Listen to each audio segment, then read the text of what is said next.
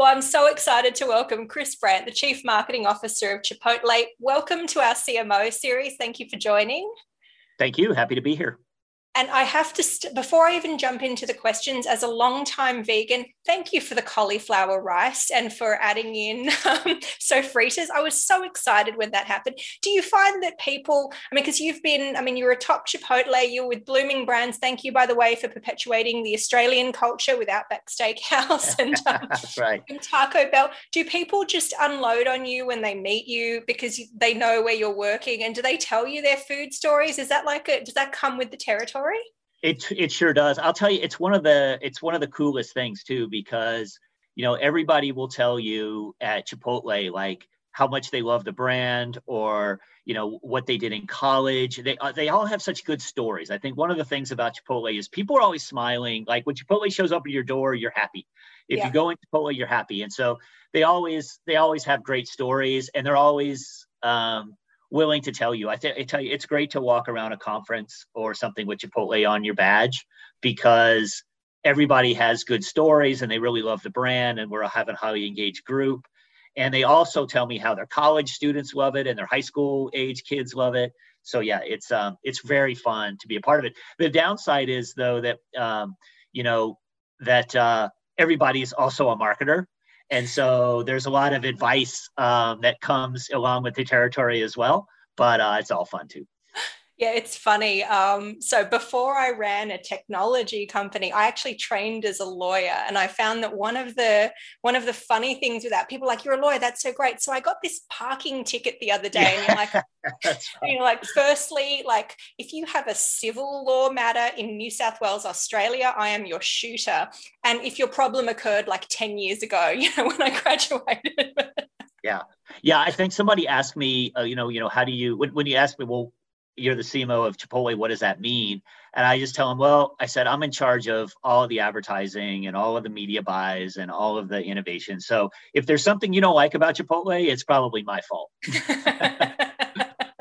well, that's amazing. Well, look, I mean, there's all of the media, there's all the advertising, but I mean, that jumps into, I think, the first thing that I want to discuss, which is you're also responsible for the experience of Chipotle and, you know, particularly in the last, you know, year, year and a half that we've had, navigating what's happening in culture and figuring out how to be a part of that. Can you talk a little bit about what that's been like? I mean, they've, I feel like you guys didn't skip a beat, but I'm sure there were moments where you sort of looked out at the world and just went, wow, like this is going to be, you know, this is going to be a really, really big challenge. Sure, I think everybody, you know, had those moments, and I think, you know, it goes back to a little bit to 2018 when a lot of the when I came on, and a lot of the people that are in our group, we certainly have some legacy people, but a lot of the the this marketing group over the last three years really started in 2018, and our goal was really to make the brand more visible, make the brand more relevant, and make the brand more loved. And we knew we could make the brand more visible by changing up our media plan and and doing a lot of shifts there, and and and but relevant and loved really were more formidable goals, right? And so I think that we really wanted to be a part.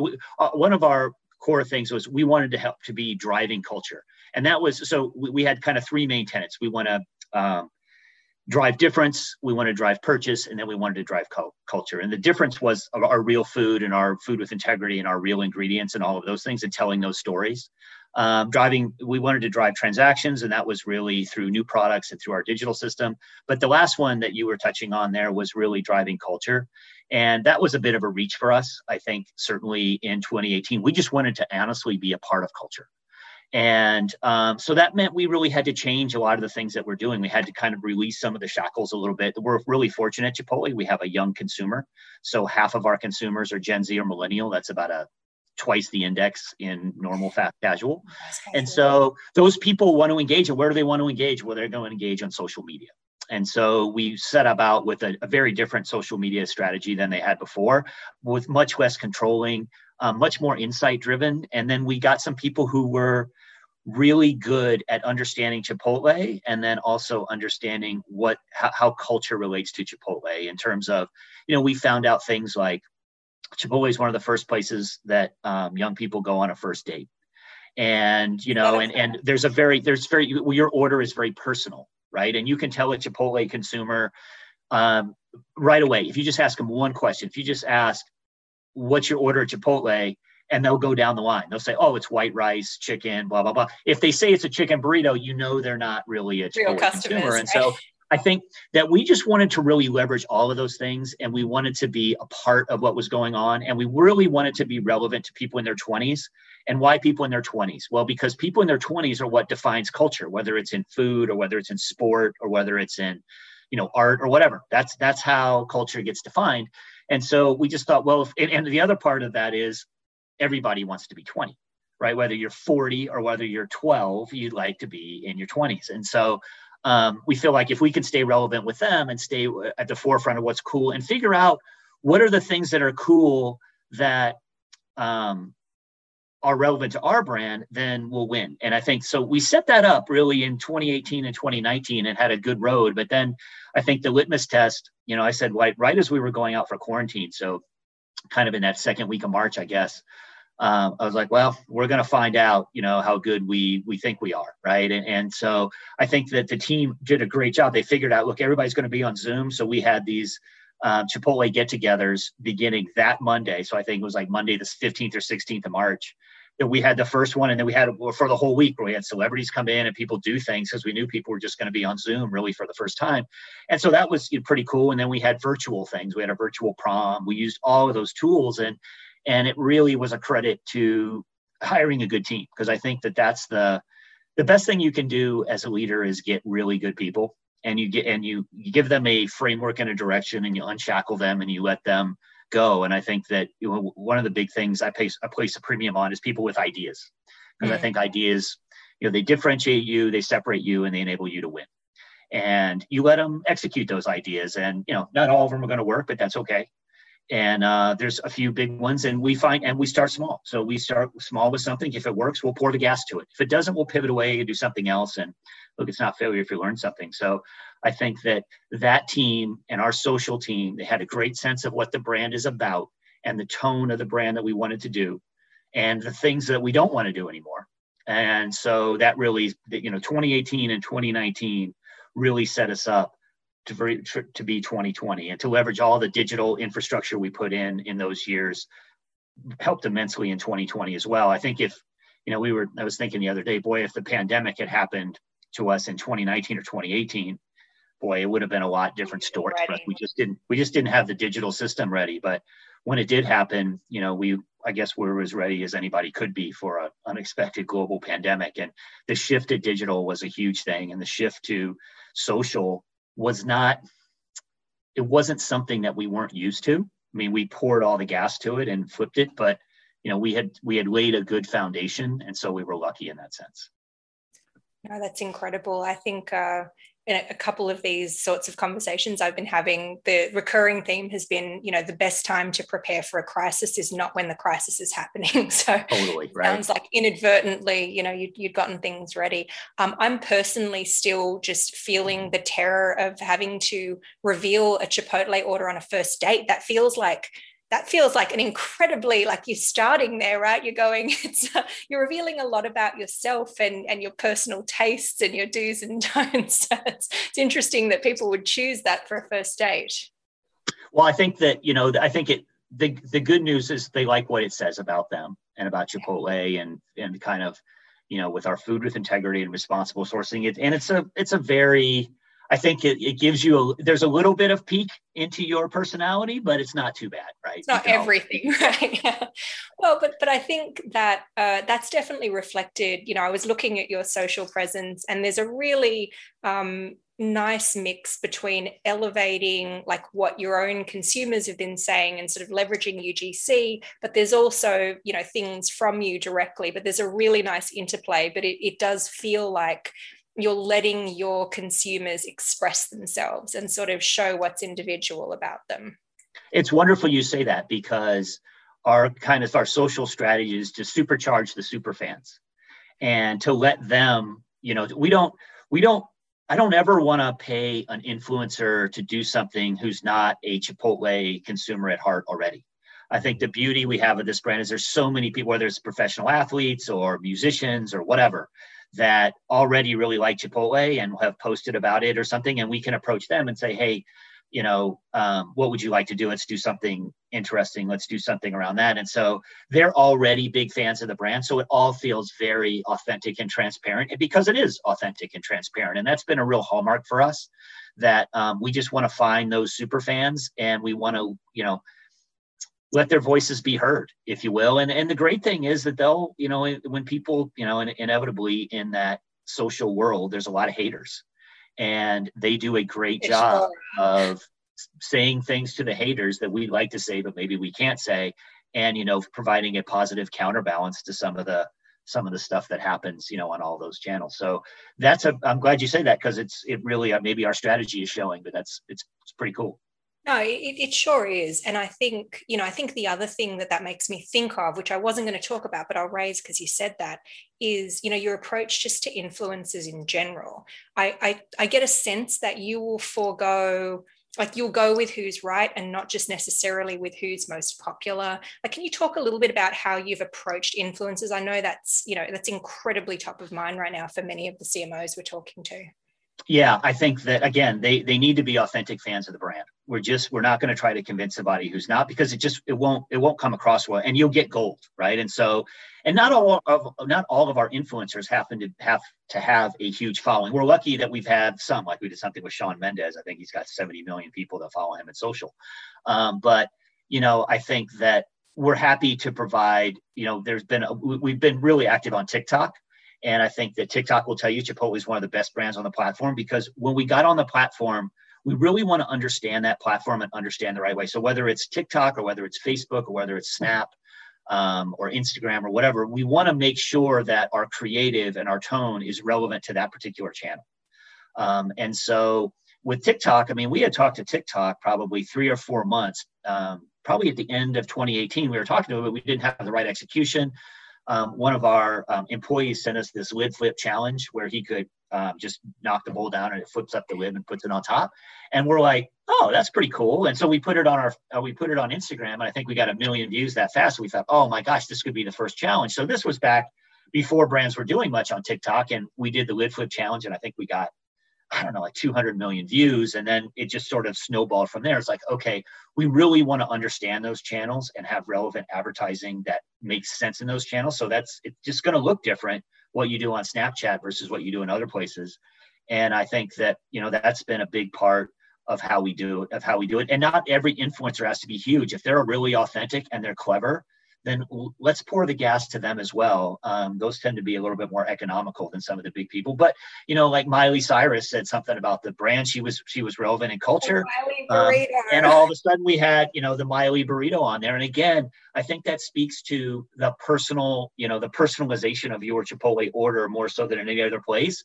That we when you can put your order on there, and we've done it with you know, athletes from the U.S. women's soccer team, and we did it with Tony Hawk, and we did it. Um, we're going to do it with some Olympians and those kind of things. And so it's really personal, but it's, but I think it also says, look, whatever lifestyle you have, you can find your fit at Chipotle, and that's a pretty cool place to be let's so you know you talk you sort of threw out what you've done on tiktok. I know you've done some you know some stuff around esports and you're I, I, get a sense of like you guys are almost always on the new platforms first. So that's got to be hard. Like on the one hand i know it's you know that you kind of throw it out as if it's the if it's the easiest thing ever. But can you talk a little bit about how you approach these you know more progressive slash unknown areas thoughtfully? How do you balance that? Because i know chipotle is you know targeting 20 somethings but you're also a huge organization and i'm sure it's not that easy um, to you know to always to always push big new concepts through. Yeah you know we're not that big I think that we have a pretty small market group. The nice thing about Chipotle is we run all of our own restaurants. You know, we own every single restaurant, and so we don't have um, a lot of franchisees that mm we um, have to. We don't have a holding company that we have to answer to. It's just us, and so you know, between me and my couple of VPs of marketing, we're the decision makers. We, you know, and um, I, I, need to cover off the CEO on occasion. But by and large, people have kind of let us run, and so I think that it's very flat, it's very quick, and so it enables us to be nimble. But my number one rule of marketing is just don't be lame.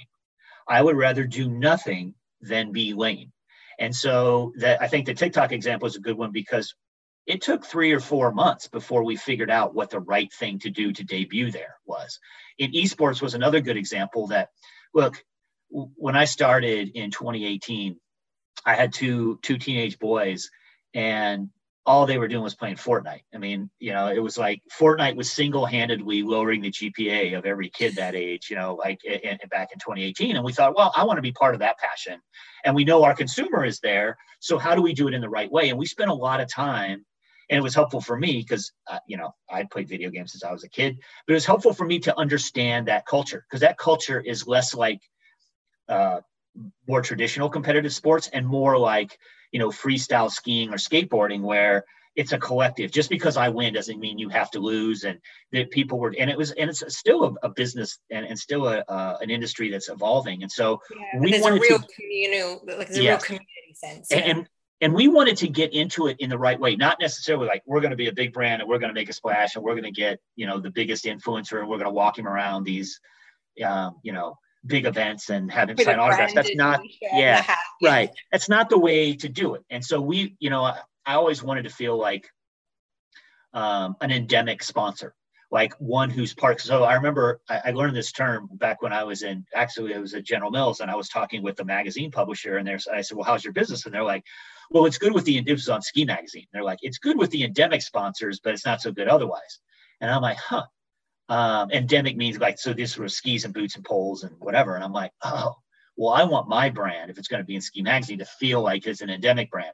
We wanted to feel like we're part of that community and esports. And the good news is we had a lot of esports guys and gals who were eating Chipotle and they liked the social benefit uh, messaging that Chipotle has, and they loved the food, and they were at home, and we were promoting delivery in our delivery channels, and so it was all a nice a nice synergy. But we purposefully kind of took it slow because we wanted to, we didn't wanted to avoid any big mistakes, and we just again we'll start small, we'll pour the gas to what works, and we'll keep building it every single year and um, you know that's that's worked really well for us. I think we've we've made some great strides. The best compliment we get is when people say, "Man, you guys have felt like you've been part of the industry for a long time," and uh, that's a pretty fun place to be. So I, the other part is, you know, to your point about trying new platforms, we don't want to be lame, so we need to understand what that platform is and why we use it. We just did actually. Um, we're on the search like a lot of brands for more employees and just uh, last week we were on discord and I don't, I mean, just, I've never felt older than getting on Discord. There. Discord's really hard to navigate or yeah. hard for me to navigate. And I, I'm like, how, how do you, how does this work? And, but, you know, we, we had that. So I think that, and, and, you know, we did a good job of just being sort of native to that platform and native to that content. And so, but, you know, the other part is we have the freedom to try stuff. And, you know, sometimes it's better to to try and, and be 80% of the way there than um, you know wait another six months and be a 90% of the way there you're never going to get to 100% but i think that that we have a culture where we want to try stuff i want to hire people who are you know one of the best pieces of advice i got about hiring was you know you want to rein in the stallion not beat the nag right? So you want to hire those really go-getter folks, and, and that's who our consumer is um, by and large. So, but they want to they have ideas and they want to go execute them. So you know, let's let's give them some freedom to try some different things, and it's great to. It, I think one of the one of the beauties and the curses of the retail world is you're only as good as last week. I mean, it doesn't matter what you did last year. It's like, how am I? I'm always trying to beat last year, beat last year, beat last year. And I tell people, look, if you do your job this year the same as you did last year, you're falling behind because the world's not getting any easier. It's not getting any less complex. So you just have to embrace that and find new things to do. And, um, you know, so we try a lot of stuff. Um, um, a lot of things work, some things don't, but that's okay. Yeah. Well, when when you're going through your test and learns, or you know maybe just overall, what is the role of data and insights? Because I think you, you said something that was really important, um, which was this whole concept of like, gosh, I'd rather move ahead with you know 70% certainty or 60% certainty but go much faster. And i think you know we often hear this too when people are evaluating new platforms. It's like yeah we want to be first you know we want to innovate but yeah. we need to do the case studies. We need to know the roi we need to know you know and you're like well listen you can you can have one or the other but how do you set up like data and insights to help you know when you're winning yeah it's a balance as you, as you mentioned i mean it's um you know there's an art and science to doing this and i think that um, the art of it is coming up with ideas and trying new things. The, the good news for marketing is the science has caught up. You know, there used to be that old adage that says, half my marketing money's wasted. I just don't know which half. It's just, it's really not true anymore. And so, but I think that you don't do things just because you can measure them. And just because you can measure them doesn't mean you shouldn't do them. Um, uh, or you should do them. And so I think that there's some things that are really hard to measure that we just are going to do because we think it's the right thing and in culture. But we are trying to triangulate and measure. And, and one of the things that Chipotle didn't have before I arrived was a whole marketing analytics function. So we have built a marketing analytics function. And, you know, our rise of digital and putting things in digital, the beauty of that is you can test and learn, test and learn, test to learn on a really rapid basis. So we're constantly optimizing our digital creative and putting a lot of different ideas out there and measuring every one. And we're absolutely ruthless about the creative or the emails, which ones work, you know, do a little bit of a test first, then, then, you know, launch that one with more money and we're constantly adjusting um, which of the creative gets more backing and all of those things. But there's a lot of things that we do um, that, you know, our TV creative, we're not spending a lot of time, you know, in doing a lot of ad testing and those kind of things.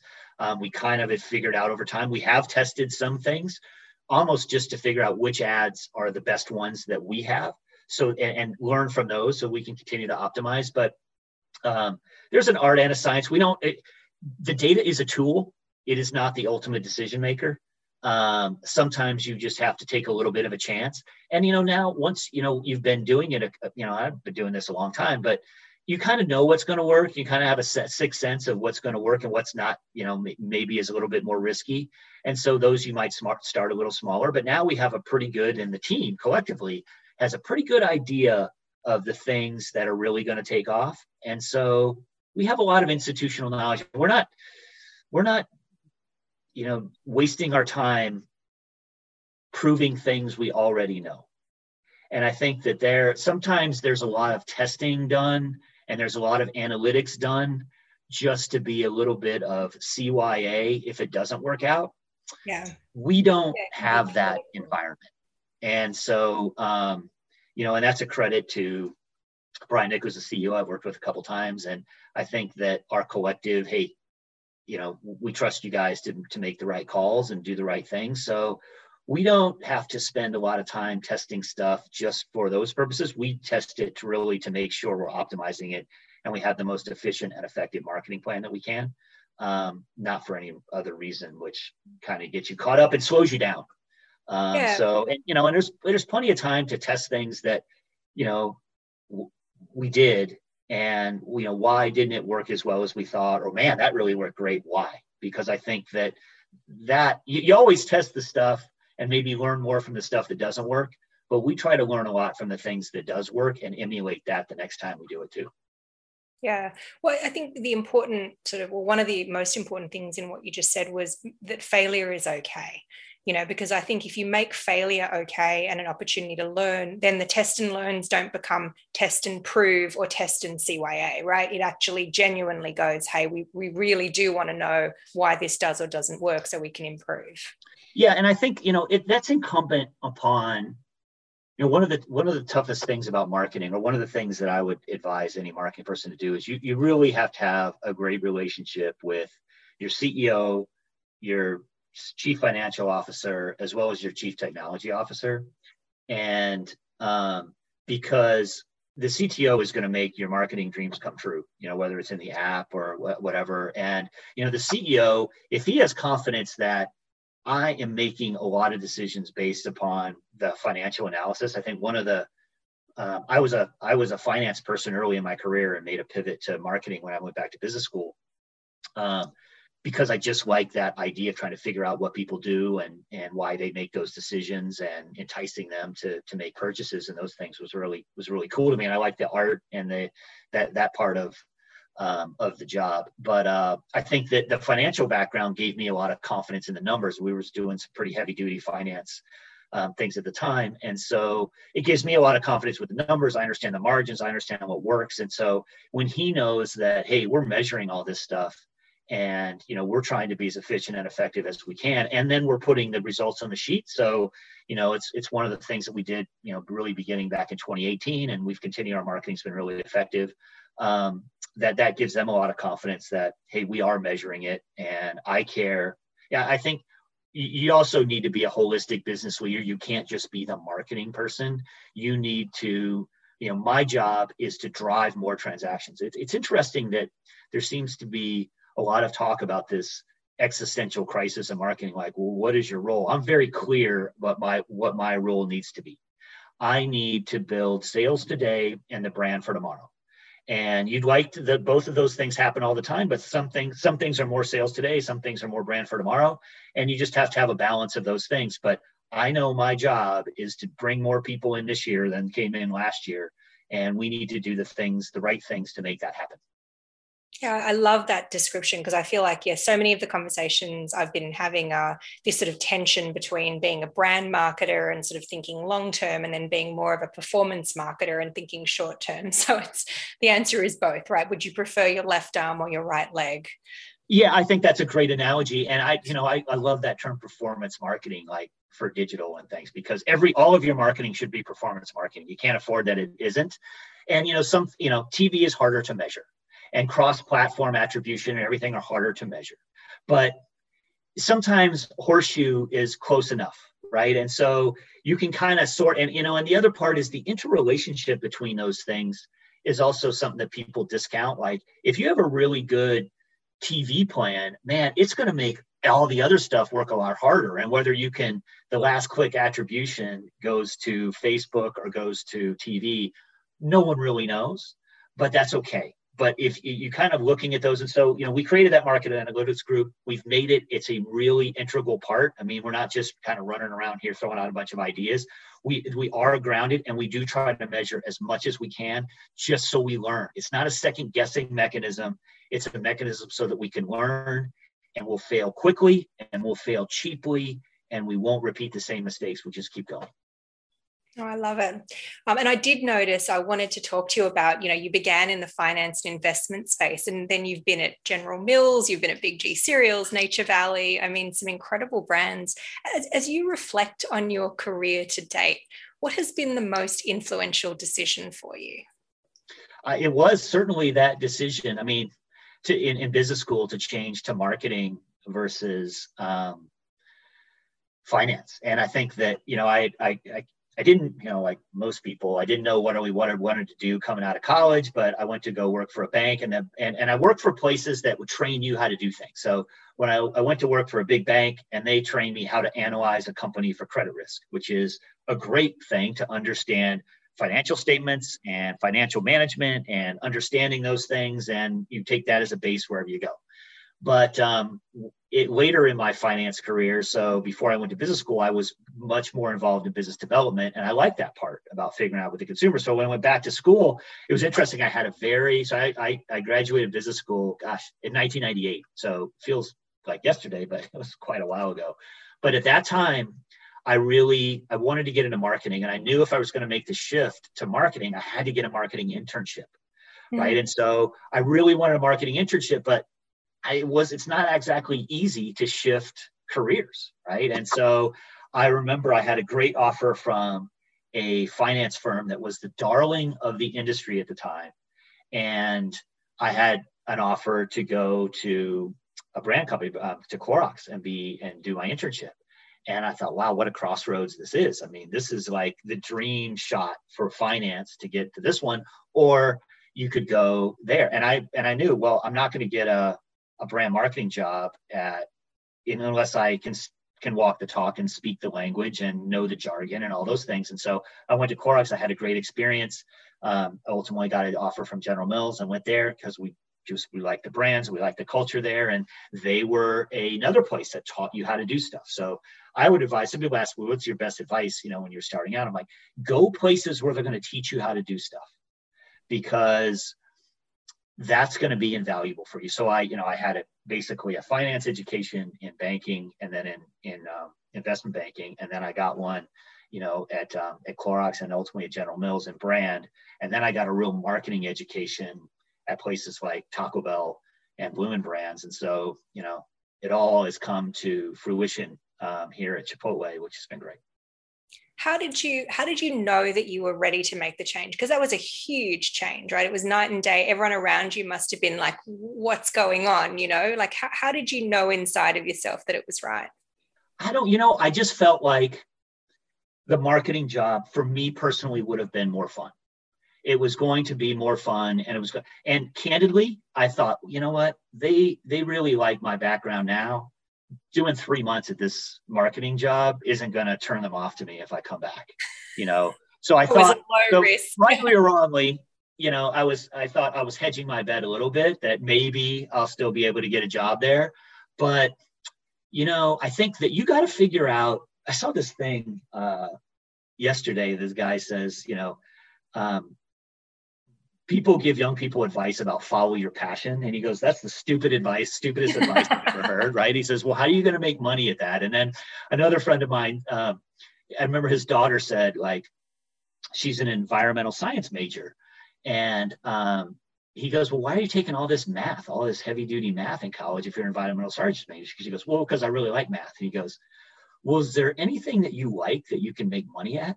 and I thought it was such a great question. And so I felt like I could be really good at marketing. I think I could be a good, I'm a good finance person, but I, I worked at this investment bank. I saw these guys, man, they could rattle the numbers. And I'm like, I just, and then, you know, you see, well, what is your career going to be like 10 years down the road? And I'm like, I don't know that I want to do that. I don't know that they were the model for what I thought my life wanted to be. And I thought that I would get, I'll just have more fun doing this other thing. And that I thought I could be successful at. I thought that I had a good balance of the art and science. I thought if I look at my own strengths, I'm better at that balance than other people and maybe that'll work and i think that marketing world sort of caught up to me right with all the finance background and then all of the digital and all the measurement and stuff that's happened that wasn't there you know back in 1998 um, but that has been easier for me because of all that financial and numbers background and all those things that's been easier for me so it, it was a hard decision but at the end of the day you know, I, I, I had a, a, similar decision like when I was in college. You know, I went as an engineering major, and I'm like, I just, I'm just not as good at this as other people are. But I was really good at economics, and so I'm like, well, I'm one of the top kids in the class here. I don't think I'm going to be one of the top engineers in the class, so I might want to figure out something different. And I remember when I told my dad, you know, that I wasn't going to be an engineer. He's like, you know, I think you're going to be. Over. I think you're going to be poor, right? But that's okay. I mean, I, yet, you know, I think it worked out okay. But uh, you know, that was a little bit of follow your passion, but or follow. But I was really, I, I liked it, and I was good at it. I felt like I was better at it than most people. So find what you're better at than other people, at least in general. And if you can figure out where that fits, if you're better at rock collecting i don't know that might not be the best career but maybe there's people who but, but i'm like you know odds are if i understand money and and, and i liked economics because it explained to me how the world worked and why people made decisions they did and i thought that seems like a pretty good thing to know and um, maybe i can make money at it some point but there was no grand vision i don't think i even knew like when i was back being an econ major i didn't even know what a cmo was I mean, I didn't know all that marketing was very foreign to me. And I sort of got that. And I remember being in business school actually, and people go, Well, what do you want to do when you graduate business school? I said, Well, I think I want to go into brand management. And they're like, Well, what is that? I'm like, Well, you're kind of the general manager of this business. And so you own whatever product it is, and you can own the P&L and you make a lot of decisions. They're like, Well, that's pretty cool. And I'm like, I think it's pretty cool too. But people just didn't really, I don't know, or appreciate it. And I didn't know those jobs existed really till I got to business school either. So I don't know. I think that you just got to kind of find your own way. And there is something to following what your passion is, but you know, go with what you're good at um, because that's going to be helpful.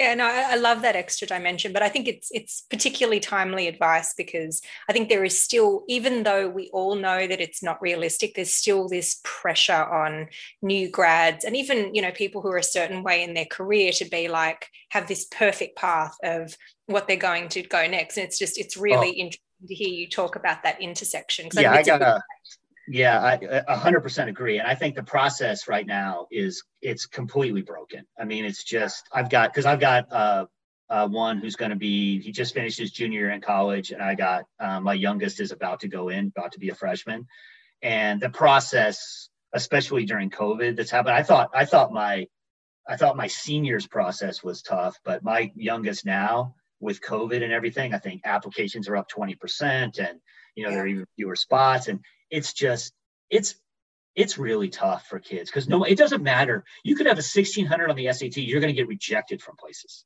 And so the amount of rejection that these kids have from all these different places and what they have to go through just to get into college, uh, boy, it's a far cry from you know, I think I hand wrote my essay when I applied.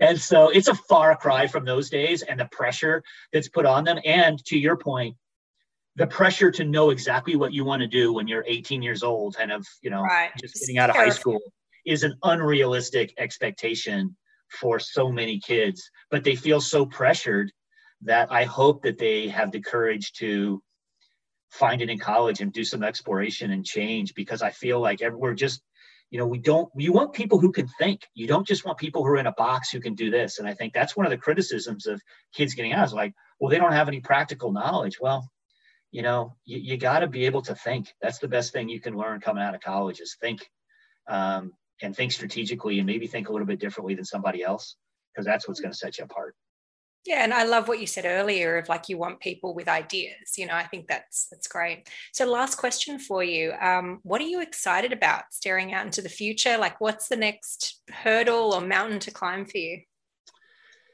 You know, look, we I, I think I, I love working at Chipotle, and I think that we feel like you know our real food is better. It's better for you as a person. It's better for people in general. Better for the planet we only have about 2,800 restaurants. We think we can have 6,000 in the United States. We're just starting overseas. Um, so I think, and I think that the world wants what we sell is responsibly raised, craveable, you know, real food. You think what what Chipotle is is um, craveable food that you feel good about eating. Think how rare that is in your life. Most things that are craveable you don't feel that good about. Most things you feel good about eating don't taste that great.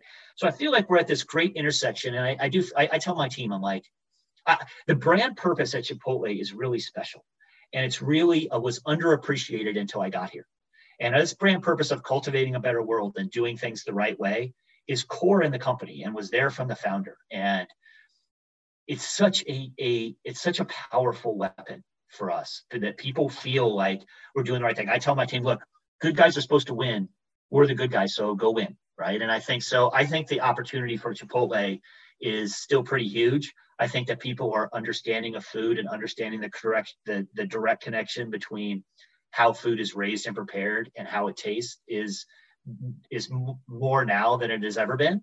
And um, you know, Chipotle had a big part of that. So I'm proud to continue Chipotle's tradition, but I also think we just have a, a real chance to help people eat better, eat better for themselves and eat better for the environment. And the, the purpose at Chipotle is real. It's not a made up thing. It's not a, a chart on the wall. It, it, lives in people's hearts. And um, I just, I think it's great. We've got some great, you know, more practically, we've got some great new items coming down the pike. You know, cauliflower rice was a big success. We launched pesto last year was a big success. Um, we've got an exciting new one coming in the fall. Um, and so, you know, there's a lot of fun things. There's a lot of fun things we're doing in marketing. I'm really proud of like our Real Foodprint, where we're actually showing in your digital order how you're helping the planet versus conventionally raised ingredients that Chipotle doesn't buy. So we, you know, so ours are more sustainable for the planet. I'm excited about telling those stories, and uh, my team is great. They're great. It's a great team. There's a lot of great chemistry. They're nice people to hang around. I think that's the other secret ingredient is you know, we weren't going to hire. I, I, I've, I've interviewed every single person on my marketing team at Chipotle, every single one. And, you know, by the time they get to me, they've passed all of the, um, or the, can they, do they have the ideas? Can they do the job or whatever? But I'm looking for like that culture fit. And I call it, you have to pass the conference room test. So if you have to go in a conference room at four or five o'clock on a Friday, are you're going to be happy to see that person or you're you going to be sad? And we're not hiring any of the people who we would be sad to see, no matter how qualified they may be or no matter what they know, because collaboration is a big part of what we do. And, you know, one person is smart, but all of us are a lot smarter. And so we need a team chemistry. And one, you know, one of the things, one bad apple does ruin the bunch. And um, you know, I think that I'm I'm excited about the future. Because I think we're just getting started. Um, you know, just three years in, and uh, I, I'm just I'm excited about that that future and the future of food. Um, I think it's I think it's going to be a fun ride for sure. I love it. Well, listen, it was such a pleasure to chat with you. Thank you so much for joining, Chris. Thank you for having me. I really enjoyed it.